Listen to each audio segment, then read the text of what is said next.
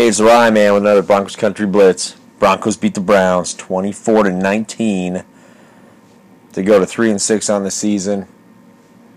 And we're past the halfway point in the season. Obviously, the bye week coming up next week. But I got to tell you, and this is a nice way to go into the bye week. Did that not feel like an old school Bronco game? Attacking on offense, solid defense and you kind of wonder where it's been all year. I mean, the Browns are kind of struggling too, but it, it really seems like, I think, unlike our other wins, this one you kind of felt like some of the pieces we've been waiting for were kind of starting to come together a little bit in this game.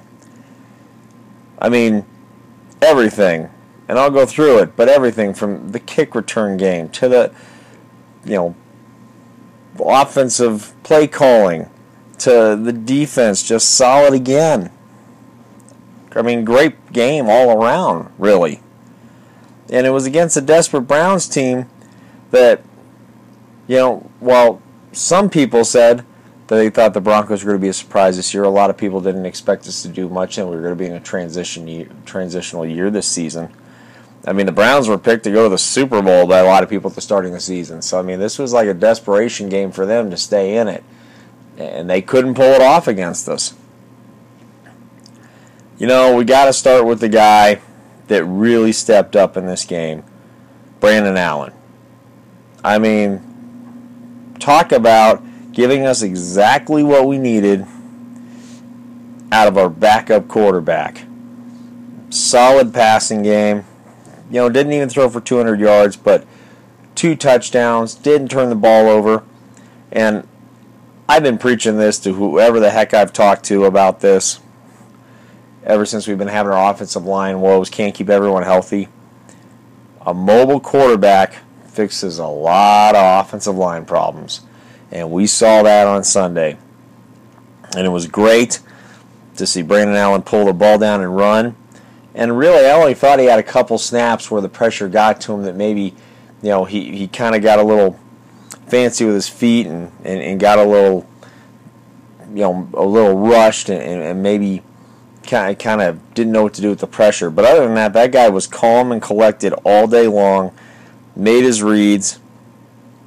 And we got to give Rick Scangarello some credit here. I mean, been, been criticized a good part of the season. Brandon Allen even said after the game that Rick worked with him all week to give him a game plan that he was comfortable with from beginning to end. And I mean, you could definitely tell that. So as much as we've criticized our offensive coordinator, we have got to give him credit for this game. He did a great job with the young quarterback. Great game plan. And there was some creativity in there, and there were some deep shots in there. And so Joe Flacco's gone for the season. And what will his Bronco legacy be? One one season and done? Will he be back next year? We don't know. But maybe the one thing he gave us Rick Scangarello, the uh, conservative play calling that a lot of players seem to have been kind of commenting on, including Emmanuel Sanders before he left. Joe Flacco, of course, called him out last week. And, and he's still growing in his offensive coordinator job, but maybe it gave him kind of the kick in the pants he needed. Like sometimes, you know, certain players on the team hear a certain comment or something happens, and the light bulb goes off, and it just kind of gives them the extra little kick they need. Same thing happens with coaches, and I wonder if that'll be the one legacy Flacco leaves behind. Is he kind of said the right thing at the right time, kind of lit, lit a fire under Rick, and next thing we know, our offense got a lot more creative the following week. I mean, but just Courtland Sutton, the way he played, it, it, didn't it look like him and Brandon Allen had chemistry for a lot more than just one game? It really did. And that touchdown catch, that touchdown catch he had in the in the first half. I mean, Brandon Allen even said it after the game. One of his other interviews, he thought it was the worst pass he threw all day because he so severely underthrew the ball, threw it too far inside. And what's Courtland Sutton do? Just goes up and gets it. No problem. We'll go ahead and grab it. Make sure to one hand it before we go to the ground. I mean, that guy has definitely turned into our number one receiver quickly and developed into what we thought he was going to be. So, awesome game by him. And, and post game on the field when they talked to him, I mean, the way he was hyped up, you would think we're not three and six. You would think we're six and three, heading towards the playoffs. It was a great thing to see. Philip Lindsay, and you got to give the offensive line credit as well. But Philip Lindsay running tough all day, getting his 92 yards rushing, making the most of his carries. But offensive line, as beat up as it is, opened up holes for him a majority of the day, and and just off. You know, you love to see that when you're trying to run the clock out or you're trying to, you know, hold on to the lead and, and you get those big runs and those tough yards. Exactly what we've been waiting to see from our running game all season, and we got it against the Browns. And the other guy you got to mention, Noah Fant. I mean, Noah Fant came out, had his breakout game, in my opinion.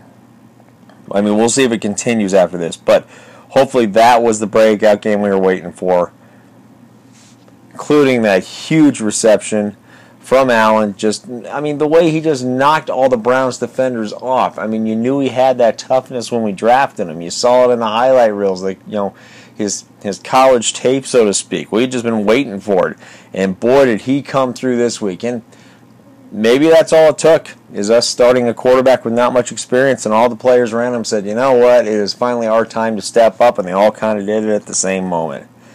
But solid effort on offense, and the defense, as much as they've unfortunately given up those late game-winning drives uh, against the Jaguars, the Bears, the Colts, came up big today or Sunday, my apologies. Came up big Sunday, went ahead and, made the plays when they counted, got the stops on fourth down on the big Baker Mayfield sneak. Really had a solid defensive game. And for the most part, they have all season. I mean, really, the only time the defense hasn't performed is when basically they were gassed because our offense couldn't keep the ball long enough, and they were just winded by the fourth quarter.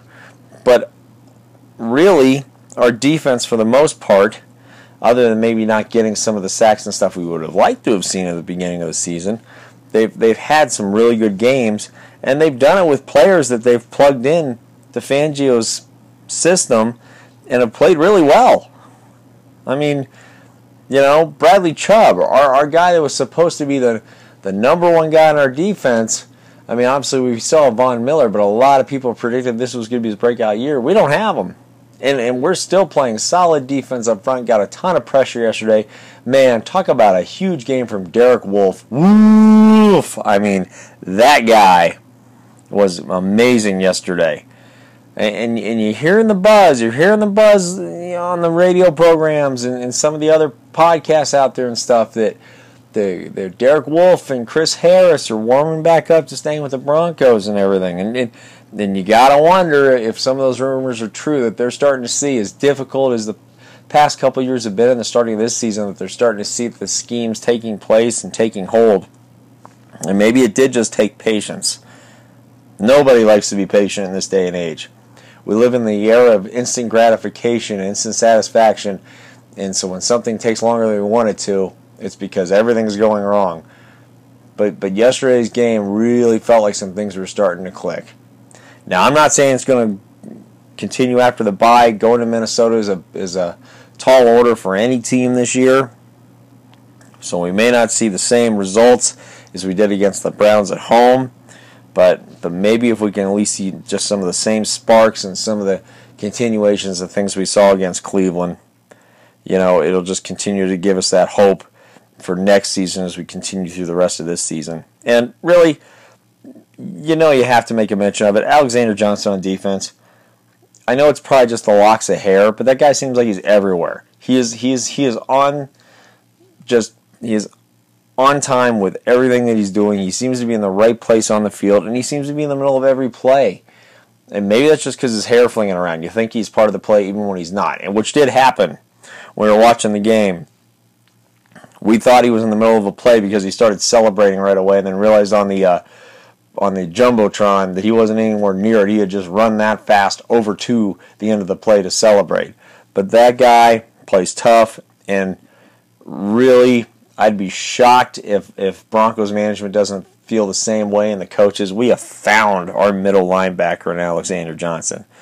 That I said it a couple weeks ago. That dude is a beast. He has not let off the gas pedal, and, it's just refreshing to see.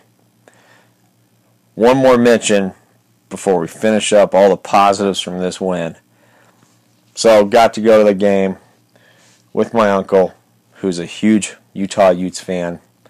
So, always have to go ahead and give a shout out to him. We had a Devontae Booker sighting. We even had a Devontae Booker sighting on Sunday. Had a key catch and a key kick return. I mean, you hadn't heard that guy's name all season, and he even pitched in. I mean, that tells you it's a good game. You know, Garrett Bolles only had the the one the one penalty yesterday as well. He still seems to have cleaned up his game pretty good as well. I mean, still probably you know letting too many people around the edge and, and kind of starting to tackle too many, but you're not hearing the penalties. So so it tells you that he's trying to get things corrected. At least that's what it tells me. Okay, let's not keep making the same penalties and the same mistakes. Let's try to keep improving. So great overall team effort by the Broncos couldn't be happier for Brandon Allen coming out, playing the way he did. Um, and it was just really neat at the end of the game. He tried handing the ball back to the officials, and, and a bunch of Bronco players rushed up and made sure that he got the game ball, which was just, I thought that was a really neat moment. And let's talk quarterback real quick. It's one game. Brandon Allen looked really good. He didn't act like the, the moment was too big for him.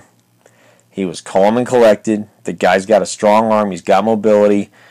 And one big knock on him was he had small hands coming out of college. I didn't see that ball fumble out of his hands at any point. Let's see if he can build on this. Now, obviously, I know Drew Lock. We're all hoping is the future, but we've had those we've had those cases and those instances of the you know the the undrafted guys, uh, guys that are drafted in the later rounds and everything, becoming successes in the NFL.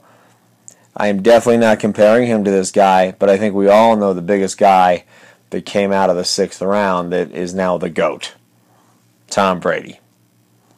Not comparing him to Tom Brady in any way, just making the point that as much as people covet the first and second round picks at quarterback, sometimes these other guys come out of the woodworks uh, to go ahead and become excellent quarterbacks in the NFL.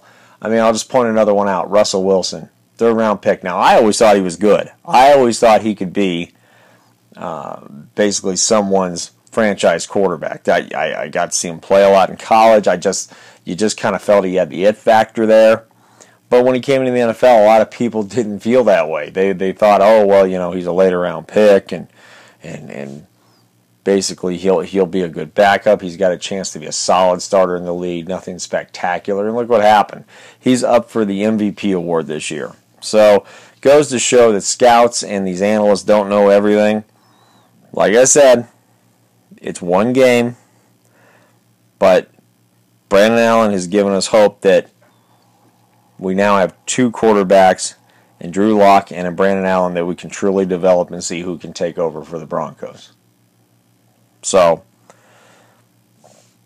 great game. I think all of Bronco Mania enjoyed that game yesterday. It really felt like an old school game with all the big plays and the big stops. And and um, who knows? Maybe that maybe we'll look back at the 2019 season and go, yeah, this was the best home game we had all season. Um, and if so, that's fine with me. Because guess what? It was against the Cleveland Browns, and haven't we always terrorized them anyway? So why don't we just make this the? Why don't we just make our marquee game of 2019 if it ends up being that way against the Browns? It would just fit, right? So until next time, once again, the Broncos beat the Browns 24-19, and this is the Rye Man with the Broncos Country Blitz.